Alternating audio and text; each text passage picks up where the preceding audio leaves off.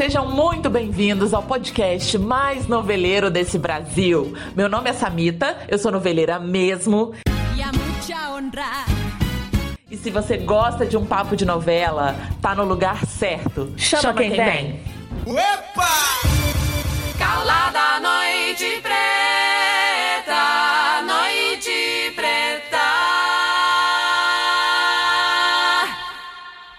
Boa noite, Vampers! Como vocês estão? Tudo bem? Espero que sim e que estejam todos maratonando esse clássico trash cômico da dramaturgia brasileira que se chama Vamp e está disponível no Globoplay desde 1 de março, hein? Como vocês já devem ter percebido, então, o episódio de hoje está muito gótico suave. E nele a gente vai falar, comentar, debater, trazer curiosidades, enfim. Vamos aí voltar a ser criança, lembrando essa trama de Antônio Calmon, que marcou toda uma geração e hoje em dia é uma novela cult, Vamp.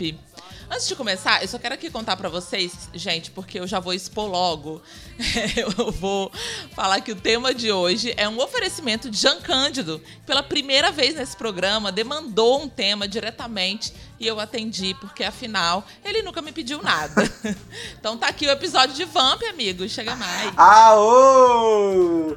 Que delícia falar de Vamp, Samita. Não, esse, esse na hora que eu, que eu vi assim que ia estrear no Globoplay, já mandei um WhatsApp direto. Temos que falar de Vamp já. Claro, esse momento é nosso. Gente, eu tô falando aqui a, a, desde o piloto de Vamp, tinha que ter mesmo. Você quer fazer a justificativa desse pedido? Claro que não para mim, porque eu amo demais essa novela. Já contei a história imitando Natasha na calçada da voz 50 vezes, mas talvez para quem não é aí da nossa geração, quem não acompanhou e tá ouvindo, tá pensando, meu Deus, por que, que essa comoção toda? Gente, então, Sami, primeiro assim, que a novela realmente foi um, um marco, acho que na, na, infância de qualquer pessoa, e início da adolescência, né? Eu tinha 12 anos, 11 para 12 anos na época da novela, então foi início da adolescência. Agora tem umas coisas interessantes, né, com relação a, a essa época, além de todo o humor da, da Patrícia Travassos, do Neila Torraca, do Otávio Augusto. Eu imitava na escola o Matoso, adorava imitar o Matoso. Era muito divertido.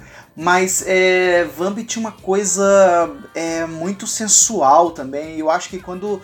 Como eu estava no início da adolescência, aquilo para mim era, era, um, era um momento também de, de de descoberta sexual também, assim, de eu tinha um tesão pela Natasha, eu tinha um tesão pelo Lip, eu tinha, sabe, umas coisas assim. é. então acho que tinha uma. Era, era, a minha sexualidade estava ali é, é, é, em ebulição, né? Aparecendo. E Vamp marcou, demarcou muito bem esse momento. Então eu tenho um carinho muito especial pela novela. É, a novela tinha muito adolescente, então falava muito desse universo de, de primeiro beijo e, e essa, essa, coisa da descoberta da sexualidade também. A própria Mari, Mary Matoso era uma ex-atriz pornô, né? O que eu acho assim, gente, sete horas da noite, sabe? eu tinha sete anos, eu acho que eu parei para pensar e fiquei me lembrando que talvez essa tenha sido a primeira novela que eu acompanhei mesmo, assim, que me é, que foi por minha vontade, não porque tava todo mundo na casa da minha avó assistindo novela. Porque era uma novela que falava muito para esse universo de criança e adolescente. E claro, assim, eu lembro muito da novela porque tinha isso. A gente, a dinâmica funcionava assim: terminava o capítulo, era eu pegar o meu primo Michael, que estiver me ouvindo, vai se lembrar por uma mão, o vizinho pela outra mão. Não, não me esqueça o nome dele, chamava Webster. o Webster fazia o Rafael, o Michael fazia o Vlad e eu, Natasha, belíssima. E a gente refazia aquele capítulo ali. As cenas que iam ao ar desse trio, ou a gente inventava algumas coisas, mas era a brincadeira de reproduzir a cena, né? E ali eu descobri que eu seria a nova protagonista da novela das nove. Só que não! Enfim, já dando pistas aqui, vamos para nossa pergunta. É, que eu vou surpreender o total de zero pessoas depois dessa história. Então começa aí contigo, Jean. Se você fosse um personagem da novela Vamp, qual seria e por quê? Hoje eu tô curiosíssima. E eu acho que eu acho que eu não vou. Eu acho que hoje eu, eu vou surpreender pelo lado negativo. É, é, não, quando eu penso em algum personagem da novela, eu super me identifico com o Lipe. É, Ai, mas eu acho ele, ele é um herói. É, mas ele, ele é o um herói, mas ele é o um herói romântico, né? E ele e ao mesmo tempo que ele é um herói romântico, ele, ele tem uma ele tem uma coisa muito interessante no personagem, ele é um herói romântico que sofre, que tem que tem muitas dúvidas, que tem muita é. É, é muito drama naquela cabeça, né? Então super me identifico com aquela confusão do Lip, de não saber que ele sabe o que, que ele quer da vida. Se é Lena, é, se é Natasha. Se era Lena, se é Natasha, se se ele é, é, ele quer virar vampiro para poder ficar com a Natasha, são umas coisas muito é, é que eu acho muito bonito e tal.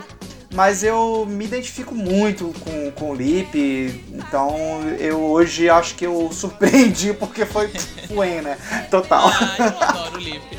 Eu vou, vou dividir a minha resposta aqui em expectativa e realidade, porque a expectativa tá na cara, né, gente? Quem não quer ser Natasha, diva maravilhosa, sexy e canta e dança em Veneza e faz e acontece. Essa é a minha expectativa. A realidade é que eu sou a Jezebel mesmo, né? Maluca dos signos. Aí, incorporando, sendo toda mística, nós ficamos assim. É, depois de 30 anos, alcancei. mas poderosa, hein? Poderosa. Não sei poderosa, se você vai é lembrar, é uma... mas a, a Jezebel salva a vida da Carmen Maura e dos filhos, né? Ah, é Quando é a Mary Matoso joga lá uma, uma maldição, é a Jezebel que consegue salvar dela não é, dar de frente com um caminhão. Então o carro dela atravessa o caminhão, né? Graças a Jezebel. Não, e ela é o, caminho, o canal ali de comunicação, né? Da, do, do Rafa com a. Do, do Rafa, a sim. Natasha também. É uma personagem que eu gosto muito. Eu acho que a Beth Coelho é uma puta atriz. E eu gosto muito da Jezebel. Inclusive, agora chegou a oportunidade. Eu nem sei se eu comentei contigo, amigo, mas teve um episódio de bordões que eu falei que o bordão que eu sempre lembro e ninguém lembra era o Alô Além da Jezebel. E aí eu recebi um DM, não me lembro agora quem mandou, falando: Olha, será que não foi a outra personagem de Pedra sobre Pedra? Será que você não confundiu? Eu falei: Nossa, se eu tiver confundido, gente, é uma vida inteira confundindo, porque eu tinha essa lembrança muito clara da Jezebel numa bola de cristal, falando: Alô, além, alô, além. Nunca perdi isso e agora vem no Globoplay. Pode ser que eu esteja totalmente equivocada, né? Mas vamos lá. Para começar, vamos falar da ficha técnica, é uma novela do Antônio Calmon com colaboração do Vinícius Viana, Lilian Garcia e Thiago Santiago. Para quem não sabe, Thiago Santiago, maravilhoso criador de Os Mutantes, gente, que ele gosta dessa temática aí do sobrenatural. Direção do Jorginho Fernando, espetacular. A exibição original foi de 15 de julho de 91 a 8 de 2 de 92 e 179 capítulos. Então, vamos aí a nossa sinopse, contar a história dessa novela. Jean deve lembrar muito melhor que eu, porque, gente, Jean teve um blog maravilhoso, que eu já vou, ia tá lá, tava lá na frente no roteiro, mas já vou dar agora, que é vamp2011.blogspot.com, quando reprisou no Viva, né, amigo, a primeira vez. Ou só foi essa vez? Foi, foi. É, não, foi, foi exatamente. Quando reprisou no Viva, é, eu e o Rafael Tupinambá fazíamos o blog de Vamp. É, e veio numa, numa veio numa onda que eu fiz o Vale Tudo, depois eu fiz Rock Santeiro e que deu origem depois ao site ao final do Teledossier, né? Ai, que dó, gente. Volta Teledossier. É, volta, hashtag. Mas enfim, basicamente a história da a história de Vamp é uma uma cantora, que é a Natasha, que vende a alma ao diabo para se tornar famosa mas ela, ela é abordada pelo diabo, pelo, pelo Vlad, porque 200 anos antes ela foi a encarnação da Eugênia, a amada uhum. do Conde Vladimir Polanski. E, e, o Conde Vladimir Polanski perde a amada, ela morre lá 200 anos uhum. atrás. E ela, e ela volta 200 anos depois, é, encarnada como Natasha, e ele então reaparece para poder recuperar o amor de sua vida. Ela é mordida por ele, se torna de fato uma cantora de sucesso, mas ela fica infeliz. E a única forma que ela descobre de acabar com a maldição é que existe a Cruz de São Sebastião, na Baía dos Anjos, onde ela é, é, que, que deverá ser empunhada pelo homem chamado Rocha. Vou só fazer um parênteses que nesse ponto, gente, eu alcancei o meu status de Natasha, porque o quê? Porque me casei com um homem chamado Rocha. Beijo, amor. Maravilhoso! Eu não vou dar grandes spoilers, mas ela vai então para a Armação dos Anjos. Ela já é uma cantora famosa, os adolescentes amam. Ela vai para a Armação dos Anjos atrás do homem chamado Rocha e conhece o Capitão Jonas, que é o Reginaldo é o Faria. Do Reginaldo Faria, é. Reginaldo Faria, e ela se apaixona e toca o terror na vida do homem, né? Que o homem, na verdade, só tava ali para poder salvar a vida dela, empunhar a, a, a, tal da cruz, matar o Vlad, ela ficaria livre, mas ela se apaixona porque o Capitão Jonas foi o amado dela em outra Mas ela se apaixona por ele, para mim o lance dela era com Lipe. Todo o tempo o lance dela Na... depois. O lance dela com Lipe é muito depois. Ela se Gente. apaixona primeiro pelo Jonas, ela toca o terror e o, e o Capitão Jonas é que de fato era o amor dela na outra encarnação. Da vida passada. Ah. Na vida passada. Olha, então eles é se é reencontram. Criança, né? Eu só lembro dela com o Lip. Coisas que eu lembro. Lembro do romance dela com o Lip.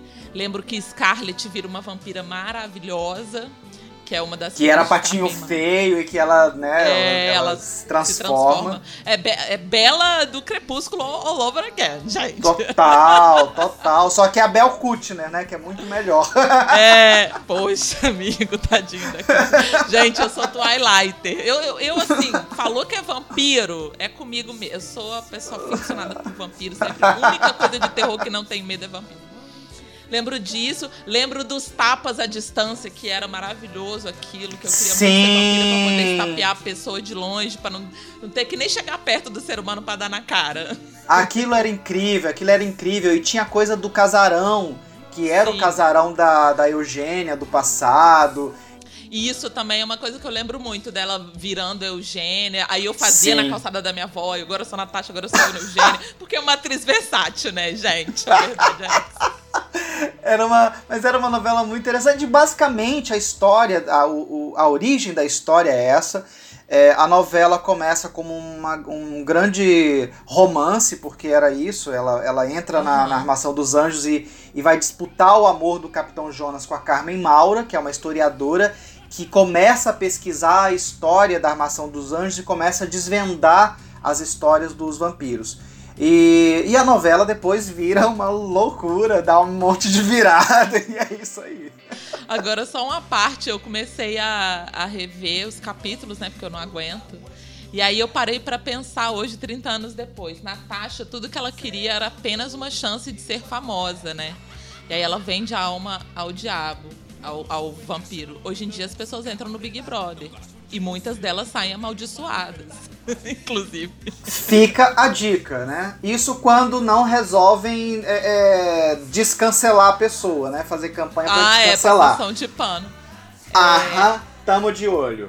Aí eu fiquei pensando, falei, gente, se tivesse Big Brother em 91, a, a menina não precisava passar por isso, entendeu? Bastava ela entrar no Big Brother. É, mas, mas aí a, no, a novela não aconteceria, não acontecia. né?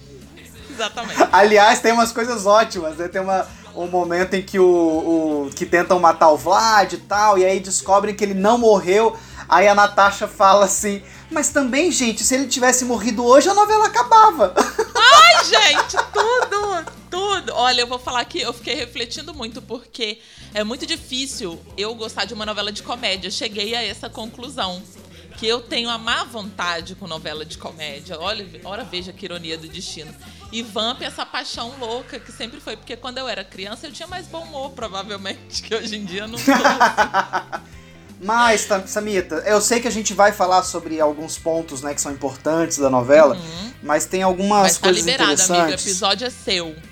Ah, não, é nosso. Mas tem umas coisas interessantes, assim, que a, quando a novela estava chegando ao final e o Antônio Calmon foi fazer uma análise, né, do que foi a novela, é, o Antônio, vamos pensar que a novela foi exibida ali numa época em que estava rolando impeachment de Collor, Uhum. Né? Então já estava nesse, já tava nesse momento, o, o Itamar já estava entrando como presidente. É, então estava toda essa, essa crise democrática no Brasil. O primeiro presidente eleito depois da, da redemocratização uhum. sofre um impeachment. Então o, o Antônio Calmon, ele, ele por fim falou assim: acho que a novela fez tanto sucesso porque de certa forma a gente estava falando sobre a política no Brasil, de, que os, de como os políticos vampirizam a sociedade brasileira. Ele falou Nossa. isso no final da novela. Olha, eu nunca tinha visto por esse lado. É, e o Leão Lobo, é, é no ano seguinte, é, é, é, colocando de fato né, que a novela foi um grande sucesso de crítica, principalmente, mas o Leão Lobo, ele deu a declaração também, Vamp é, foi a melhor novela de 91. Então foi a melhor surpresa. Olha aí, eu já tinha colocado aqui pra gente falar como que era o status da novela da crítica com o público se foi mudando ao longo desses anos, porque eu achava erroneamente que tinha sido bombardeada e na verdade não, né? Já foi um sucesso desde a época, que maravilhoso. Foi, foi um grande sucesso. A novela foi um, virou uma coqueluche. A novela tinha uma um, um, como é que eu vou te falar? Um engajamento, né? tinha o engajamento da, da, da, das, das, crianças, principalmente, dos adolescentes. A novela era, ela tinha muito sucesso, ela fez muito sucesso. E ela era um sucesso de, de crítica também. Né? Então, então a novela tem, tem sim. Mas, pelo que eu entendi, o Calmon foi. A coisa do vampiro pegou muito. E no início seria só um molho, só um charme que ele ia jogar ali mas acabou que virou o grande tema principal da novela, né?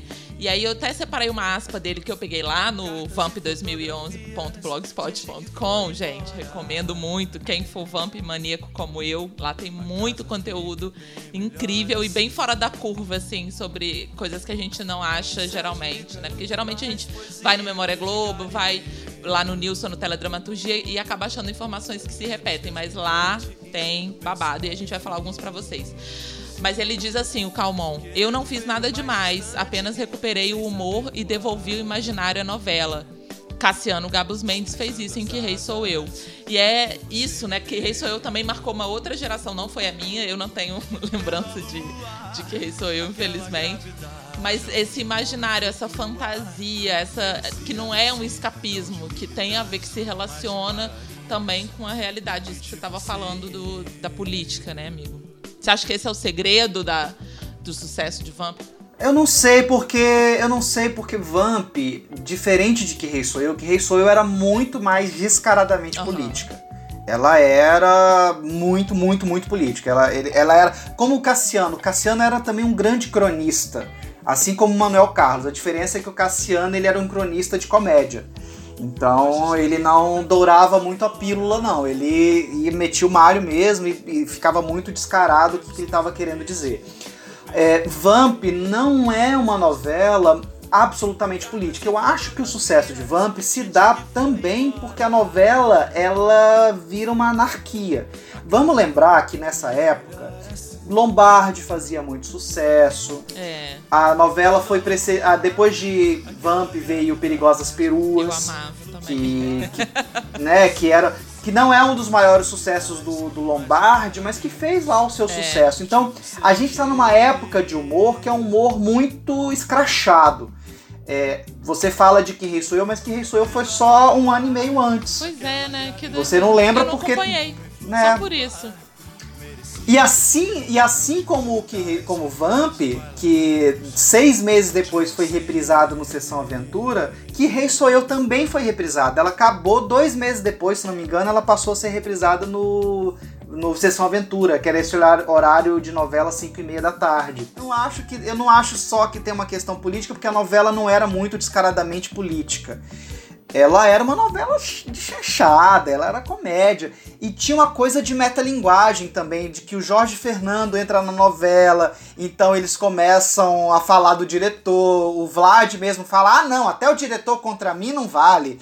É, então, eu, eu, eu, eu dou muito mérito do sucesso da novela a Neila Torraca, Otávio Augusto e Patrícia Travassos. Eles, para mim, são os grandes protagonistas de Vamp. Ai, amigo, mas a Natasha era tudo. Aquelas que faz a defesa da mocinha. Natasha era maravilhosa, mas em algum momento a Natasha ela, ela perde um pouco a centralidade, porque a, quem gira a trama, de fato, são esses entendi, personagens. Entendi. E você, você vai falar um pouco também sobre o Vlad, que o Vlad não era para ficar na novela.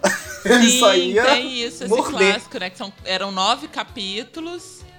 E o Ney, eu adoro quando ele conta isso, porque ele conta, gente, de, né, com aquela, com aquela vaidade dele que é uma delícia de ver. E aí ele fala, e aí eu virei e falei, gotoso, e ganhei a novela.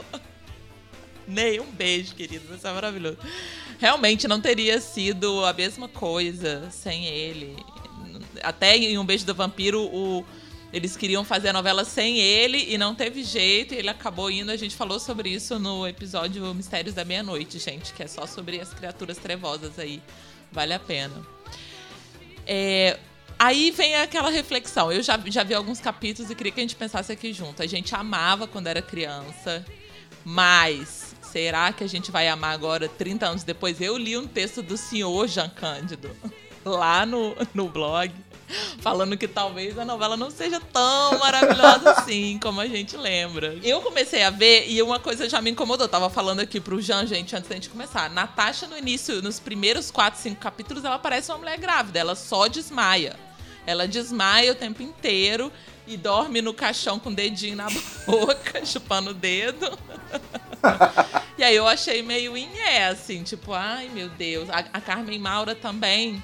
Nossa, a Carmen Maura era falas, chata, assim. chata, chata. Fica recitando poema. Nada contra poema, não. Mas assim, gente, vamos fazer a trama andar, pelo amor de Deus, sabe? Não sei, você acha que a gente vai amar do mesmo jeito? Eu acho que a gente vai fazer aí umas problematizações. É, eu acho que a novela tem tem questões, enfim, é uma novela dos anos 90, início dos anos 90, é uma novela do Calmon, uhum. então, né, uhum. temos questões, mas eu, eu de fato, assim, eu acho que a novela, ela pode ser que não tenha envelhecido mal, mas a gente tem que assistir com uma vista grossa, assim, vamos fazer uma vistinha grossa, ah, passa isso aí, porque a novela tem coisas. As coisas que são boas são muito boas. O melodrama é muito ruim. Pois é. Mas a comédia é muito boa. A comédia é muito boa, a comédia é muito boa. E, assim, a, a personagem da Carmen Maura começa a ficar chata, chata, chata, chata até que ela descobre o humor da Carmen Maura, especialmente quando ela é mordida, quando ela se torna vampira, que é uma coisa assim que mostra que, ai, graças a Deus, ressuscitaram Joana Fon. Porque é, é maravilhoso quando ela quando, quando ela se transformava em Odete de Cresci, ou quando ela se transforma em vampira e ela se torna uma mãe completamente assim, ai, que criança chata. Era, era muito bom. Gente, eu, eu quero rever isso. Então todo mundo vira vampiro praticamente, não sobra ninguém, né, gente? É só. Capitão é, Jonas, talvez. O Capitão Jonas não se transforma em vampiro. Os, uh, o pai, o pai, o pai de Santo e a filha dele, que agora eu não vou lembrar o nome. Menina, Eles... eu não lembrar. A filha dele é branca. A eu branca. não lembrava de jeito nenhum que tinha esse pai de santo na novela. É. Foi uma surpresa para mim, pai Gil. Isso é o pai Gil, isso. O pai Gil e a Branca não se transformam em vampiros porque eles são negros e o sangue negro não pega a maldição. E... Isso eu achei o máximo, gente. Eu achei o máximo. É, esses elementos é que me fazem ter uma vista grossa com a novela, sabe? Tem uma, uma cena. Ah, mas tem logo... que ter algum benefício, gente. É reparação tem. histórica isso aí. Reparação histórica. E a, eu acho que muito legal também a, a, como a novela traz a coisa da, da religião afro de uma maneira. Tem uma cena que é de arrepiar que é quando tá já nos finalmente da novela e começa a batalha final, que aparece uhum. o aparece o pai Gil de Oxalá, se não me engano. Nossa! Eu não sei, eu não, eu não, não sei se é Oxalá não, tá? Pode, eu não sei se é Oxalá, eu, mas é um, é um guerreiro. Um orixá. É, é, ele de guerreiro, acho que é Oxóssi, e ela de guerreira, que é Yansan. E então os dois aparecem paramentados e é o final do capítulo. Então aquele momento em que o capítulo vira é, desenho. Quadrinho. o desenho é os dois representados como orixás. Quando eu lembro disso, e eles na porta da igreja católica. Então, Maravilhoso. Isso, só Jorge Fernando para fazer isso. Só. Ai, gente, adorei. Eu não me lembrava. Inclusive, tinha separado um parágrafo aqui, né, para falar sobre isso, porque a novela faz uma salada de temas místicos e religiosos. Ela coloca no mesmo barco é, salvadores que são das diferentes áreas do sagrado, um pai de santo, um padre, um espírito barra anjo, né, que é o Rafael, médium, a, a vidente, que é a Jezebel, que eu falei, que também é astróloga, então tá tudo ali. O, o falso padre, que é o Jurandir, o papai do Nuno Léo Maia. É, tá tudo muito ligado pelo sagrado contra essas forças do mal. Eu acho genial. Não, não sabia dessa cena que você falou, já quero maratonar. Meu Deus, eu preciso de duas, sete vidas para assistir tudo que tá no Globoplay e as novelas que estão voltando e a vida da gente tudo. Muito, muito legal mesmo essa, essa parte da, da religiosidade, de trazer. É a tecla que eu sempre bato, né? De trazer mais a matriz africana pra, pra televisão, não sabia, não lembrava absolutamente cortada da minha cabeça, né? É, é muito, é muito, é muito incrível, é muito legal, assim, eu gosto muito dessas, dessas referências. E tem, aí, aí a primeira coisa, a primeira pergunta que recebi agora nessa, nessa nova fase de Vamp chegando no Globoplay, o meu marido, que é um homem chamado Rocha, me perguntou: Mas os vampiros usam, andam de dia no sol? Como é que é isso? Eles não brilham no sol? Eles não brilham. Eles não queimam. Então, gente, lá no blog também achei a resposta para essa pergunta, que é a ideia de que os vampiros seriam mortos pela luz do sol, ela vem lá do Nosferatu, um filme de 22, 1922, faz quase 100 anos agora, meu Deus. Exatamente para diferenciar do livro que ele supostamente foi plágio, que é o Drácula. Né? Lembrando que o Conde Drácula, no livro original de Bram Stoker, andava de dia também, numa boa. Então foi uma parada que, assim, fizeram uma alteração para diferenciar e ficou para sempre essa coisa de que vampiros é, se queimam no sol. E aí, só pegando esse gancho, a gente fala, pode falar de dos dois caça, caçadores de vampiros da novela, que são impagáveis, né? Alice Spen Taylor. Meu Deus do céu. Marcos Frota com cabelo gigante, que toda vez que ele se assustava, o cabelo ficava, ficava pra assim. cima, né? Gente, ela com sotaque, um sotaque estrangeiro. De...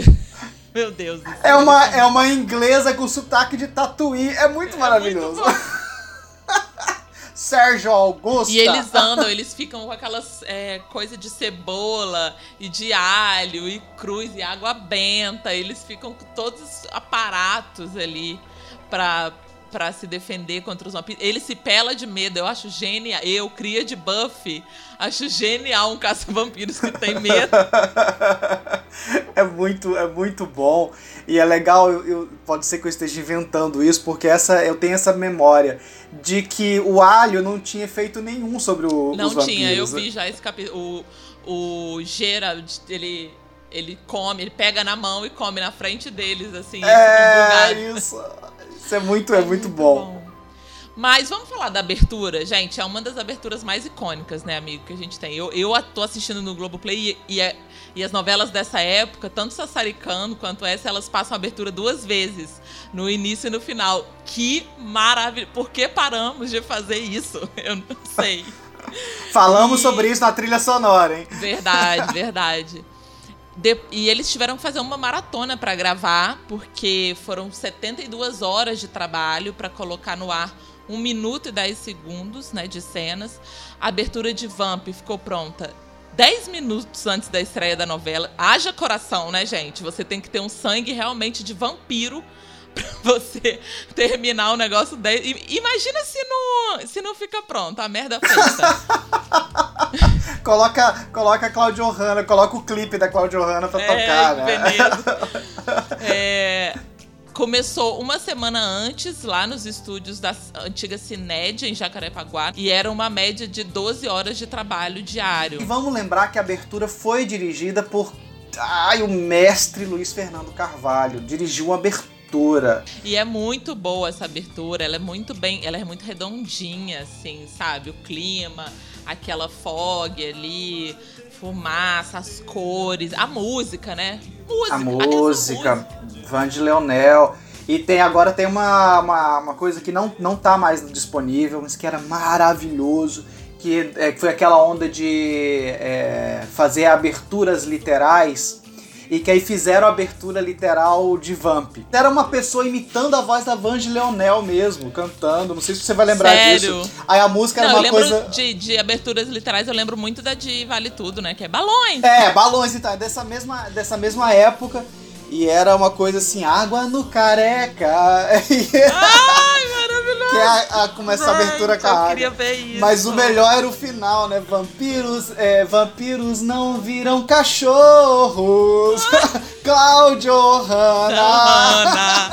Pô, gente, Muda me manda. Quem roupa. tiver o link, me manda. Pelo amor, eu quero postar isso. É uma preciosidade. Era muito É bom. muito boa. Aproveitando que a gente tá falando de Vange Leonel, quer, quer comentar a trilha? Então, a trilha sonora é, é outra preciosidade. Embora que, assim, a, embora a trilha internacional, eu goste muito da trilha internacional, tem coisas muito interessantes, mas realmente a preciosidade é a trilha nacional. Tem várias músicas que foram feitas especialmente para a novela. A música que a Claudia Hanna canta, né, que é Sympathy for the Devil, que é, que é do Rolling Stones, que é muito legal, que foi uma das primeiras músicas que eu pedi para alguém tirar a letra para mim, que na época a gente não tinha, né? E aí foi até um e amigo ela meu fez americano. teste, né, a Cláudia? Ela fez teste como cantora porque queriam colocar alguém pra dublar. E ela bancou, falou, não, deixa eu cantar e Nossa, tal. Bancou. claro, gente, imagina, a novela ia ser outra coisa.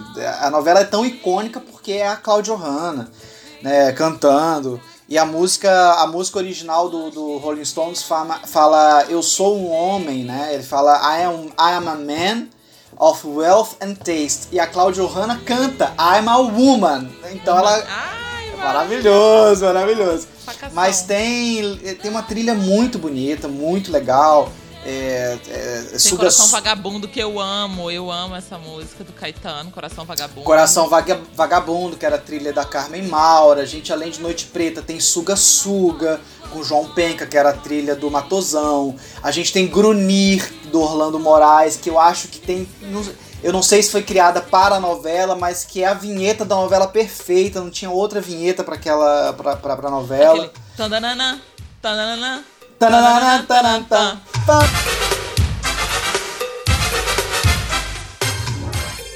É, isso é, É muito muito, bom. é muito bom. A música do Vlad, a instrumental do Vlad, que é uma música do André Sperlingo, mas que também é uma música maneiríssima. Então a trilha tem coisas muito interessantes e algumas curiosidades.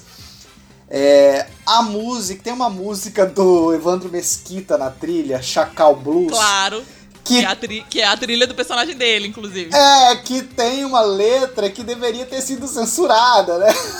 Mas como a gente tá nos anos Mentira, 90. nunca reparei. É, é claro, e ainda a gente vai falar da Rádio Corsário, que é a trilha complementar da, da novela, né? Que é o som da galera Vamp, porque tem uma época do rádio pirata que, eles, que o Do Capitão Jonas Isso é muito abre. legal, gente. Isso é muito legal. Mas a, a, a Chacal Blues, ela tem um trecho que fala: Ô Ana, o que, que a gente tem pro almoço? Ana, o que a gente tem para o jantar? Peitinho no espeto, chotinha grelhada. Que isso, gente? Que isso? Sete da noite. E de noite eles Meu se Deus. amam e comem picles com mortadela. Meu pai, eu tinha sete anos. Meu Deus do céu. Os anos 90, realmente. e a Cara, gente cantava assim. isso na maior, né? E não, e tinha umas cenas muito abertas, assim. Eu vi hoje uma cena da, da Mary falando, porque eu era rainha do sexo no cinema. E ela vai falando o nome dos.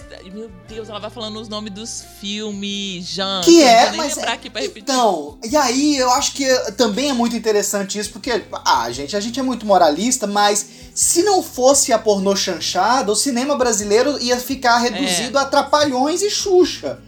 Ainda É bem que tivemos pornô chanchada, né? Porque. E o Calmon fez filme de, de porno chanchada, né? Eu acho que tem uma herança disso aí que ele traz pra novela, porque ele era bem desse meio mesmo. Claro, vamos lembrar que Menino do Rio é do Calmon também, né? Um sim, dos grandes sim, sucessos exatamente. adolescentes dos anos 80, e eu acho que ele leva muito do Menino do Rio pra, pra Vamp.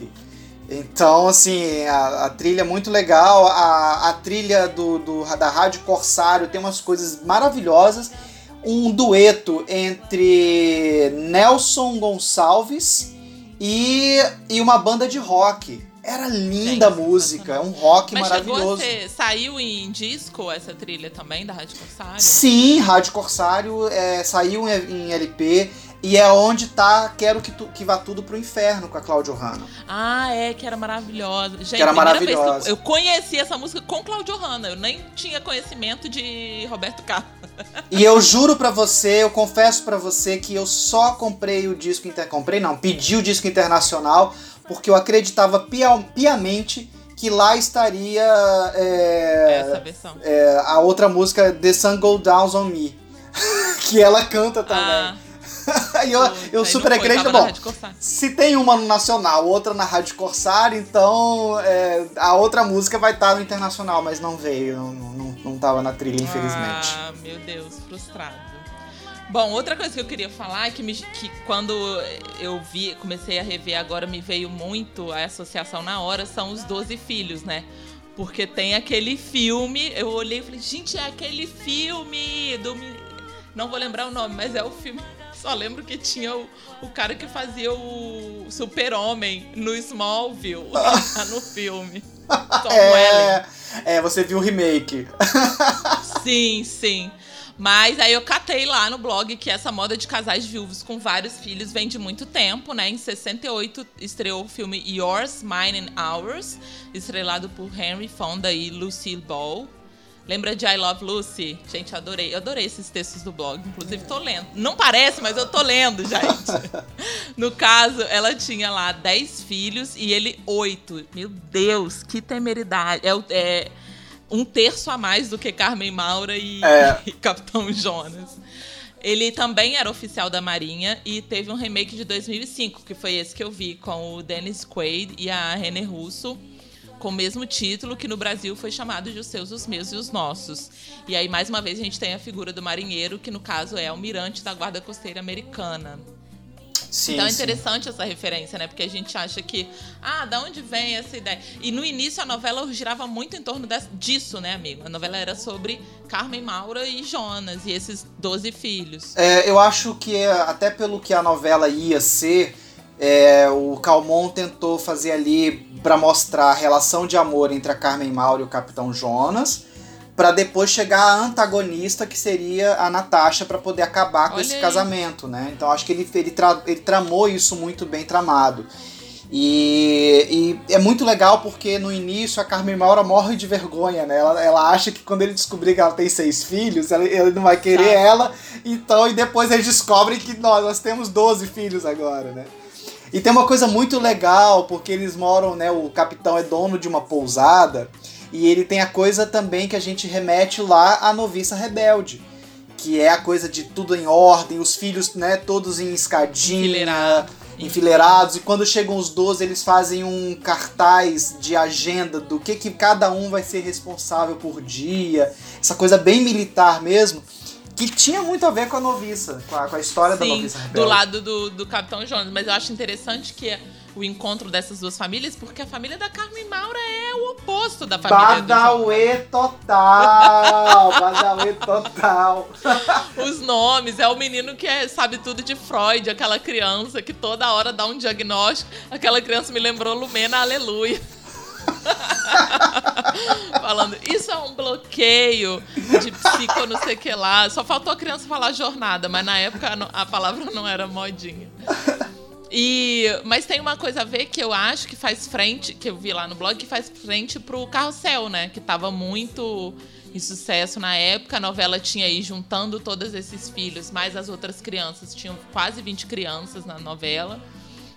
Mas o, o Calmon falou que ele queria uma não mexicanização, né? Que ele queria um gênero inédito nas telenovelas, o horror soft, concentrado na trupe de vampiros que que povoou ali a novela. Então, usou essa, essas famílias numerosas aí do Jonas e da Carmen também para abordar, abordar outros temas, como eu falei no início: o sexo na adolescência, masturbação, problemas escolares né, é, com os vampiros, ele faz aí uma metáfora sobre o poder também. E tinha muito isso. Eu, eu, falava, gente, essas crianças são muito precoces, porque um dos filhos da Carmen Maura fica falando o tempo todo, gostosa, não sei o quê. E eu falava, meu Deus. Eu, eu agora assistindo adulta, que fiquei careta. Encaretou. Era o Rubinho, né? Que ficava o Rubinho e o, que era o, é... o Rodrigo Pena, né? Que também tinha essa coisa com a Natasha, inclusive, né?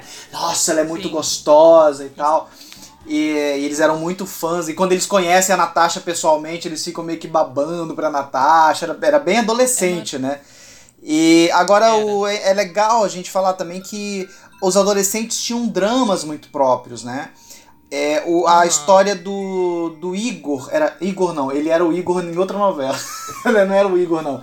Era a história da, da. que era a Fernanda Rodrigues com o filho do Capitão Jonas, que não falava desde que a mãe morreu. Chico. Mas tinha essa trama dele que era muito interessante e que ele volta a falar em algum momento da novela. É, ele volta a falar até na noite de Natal. Que, que, que ele volta a falar. Mas tem uma trama Ai, ali deles que era muito interessante.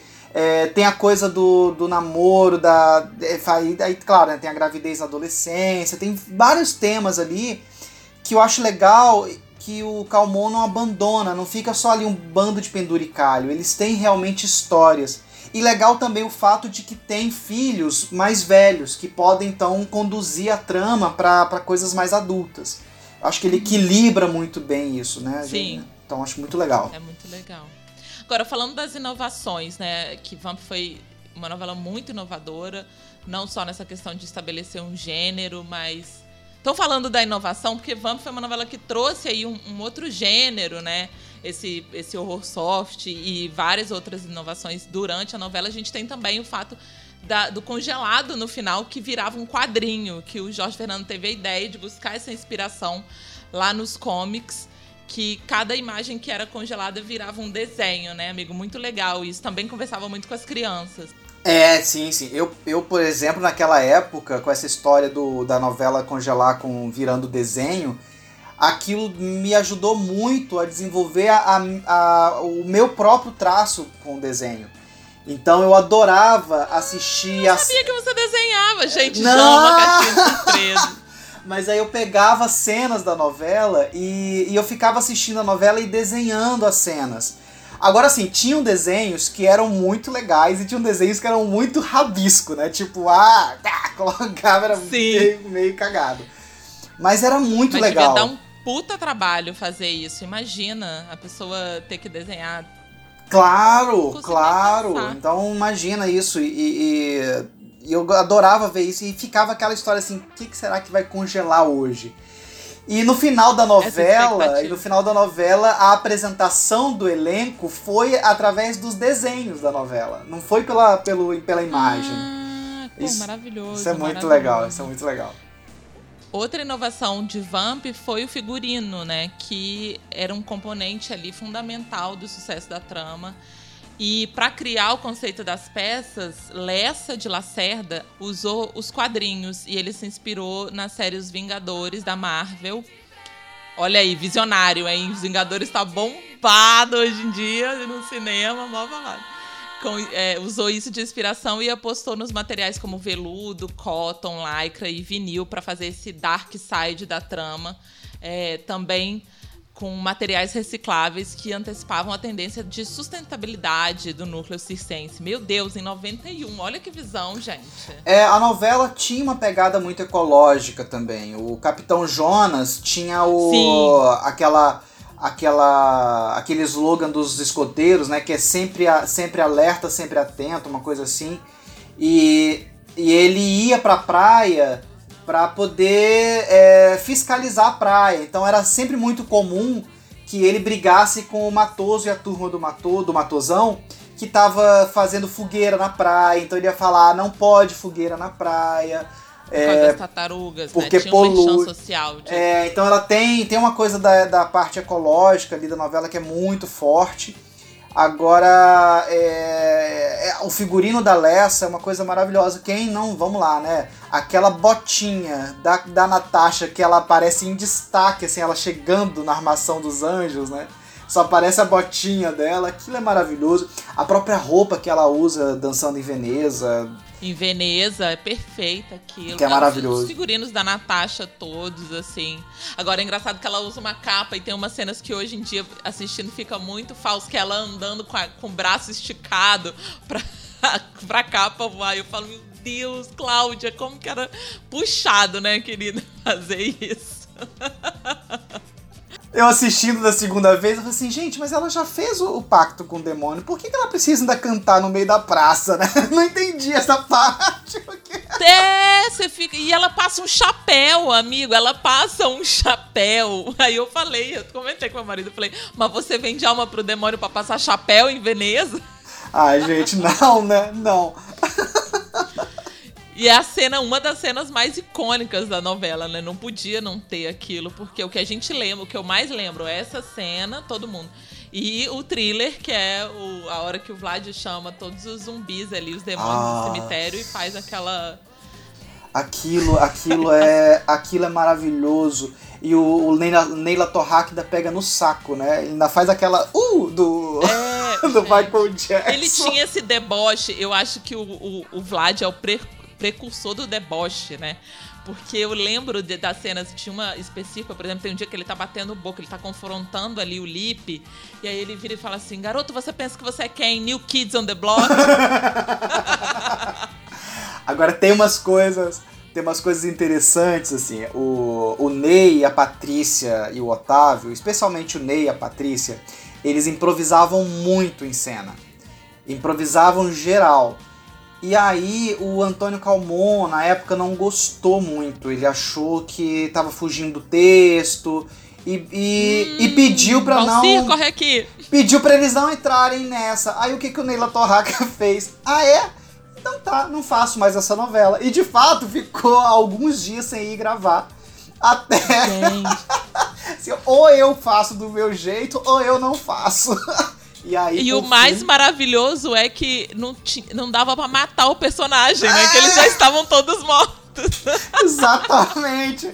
E aí, de fato, o Antônio Calmon acaba se convencendo, ainda bem, ele afinal de contas tinha juízo, e aceitou que o Neila Torraca fizesse. Gente, porque ele morde o, o pai do lá, o, o que era o grande Francisco Milani, ele morde o que era bêbado, né, alcoólatra, alcoólico, e fala, ai, odeio cachaça. Quando morde. Era muito bom aquilo, e gente. Coisa... Eu sou a favor do improviso. Eu acho que o improviso ele traz um frescor, assim. Nossa, sabe? era muito bom. E tem coisas, então, que são invenções do, do, do Neila Torraca, né? O tapa coletivo, é, essas coisas do, do falar que ele não conseguia falar, porque tinha uma prótese. Sim. Então tem coisas muito legais e que, que, que era o do Neila Torraca e também as reuniões, né? O, o conselho dos vampiros para decidir o que, que eles iam fazer aquela semana. E aí, assim, quem você vai morder? Você vai morder isso? Aí o, o você, alguém tem que morder o Sérgio Augusto. Aí o Gerald, eu não mordo homem. Aí o Ney, hum, não morde hum. homem. Gente, que delícia, que sabor. Ai, vamos ver todo mundo, gente. Isso é muito bom. Ansiosa para chegar. Eu acho que pro meio da novela dá um gás, né? Quando todo mundo vai ficando vampiro, porque nesse início eu tô assim, Natasha, para de desmaiar.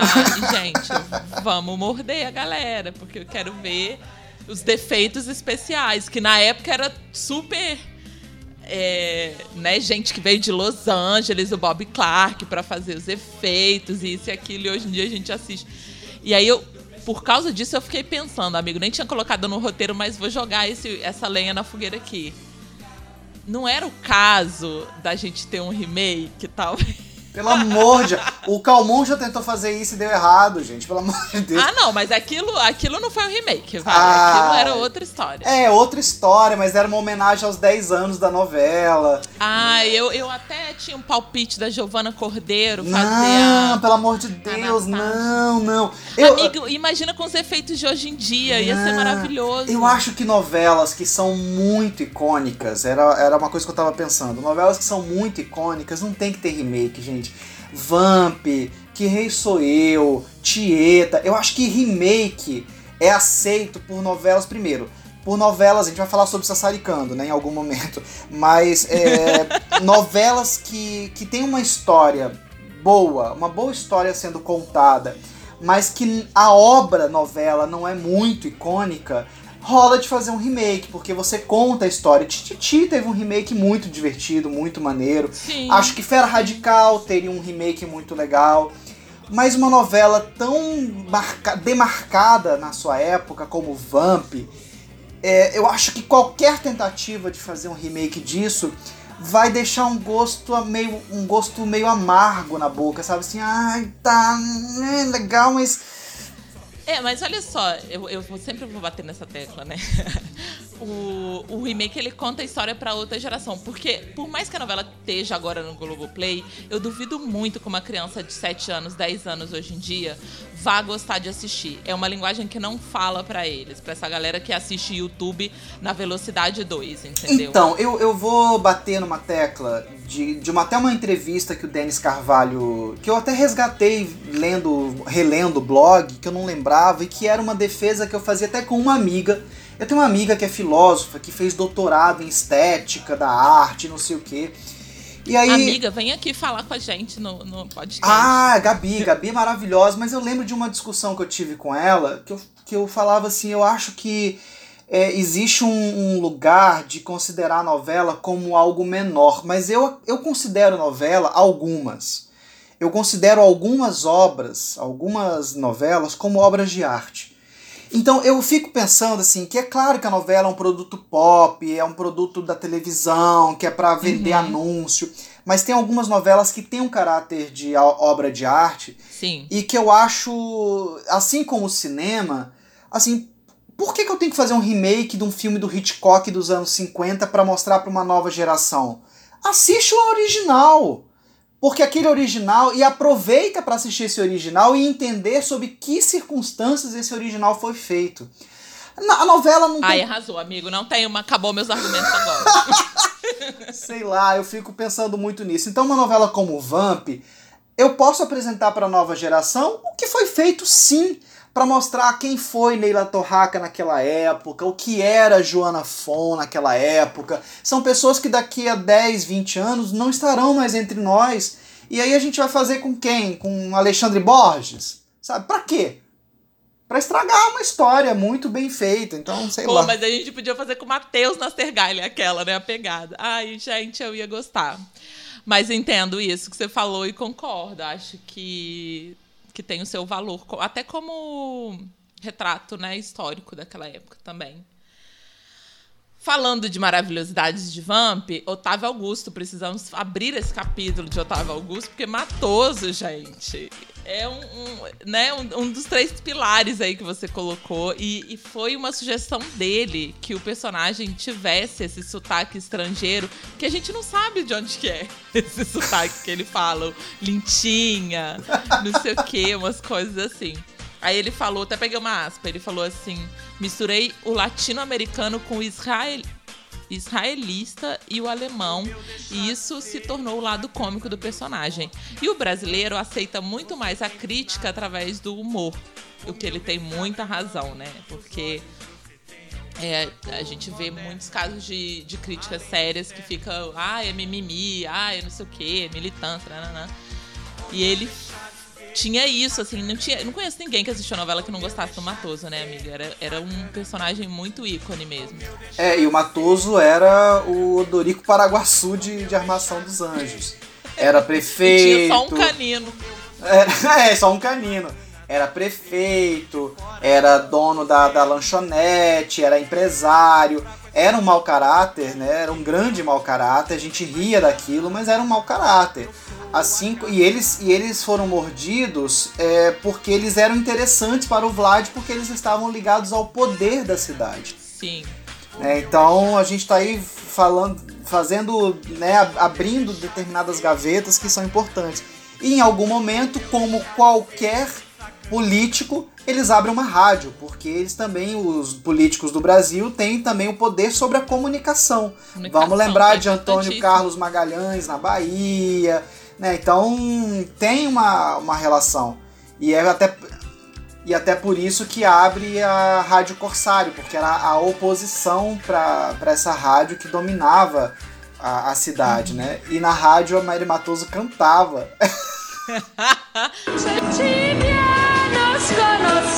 Ai,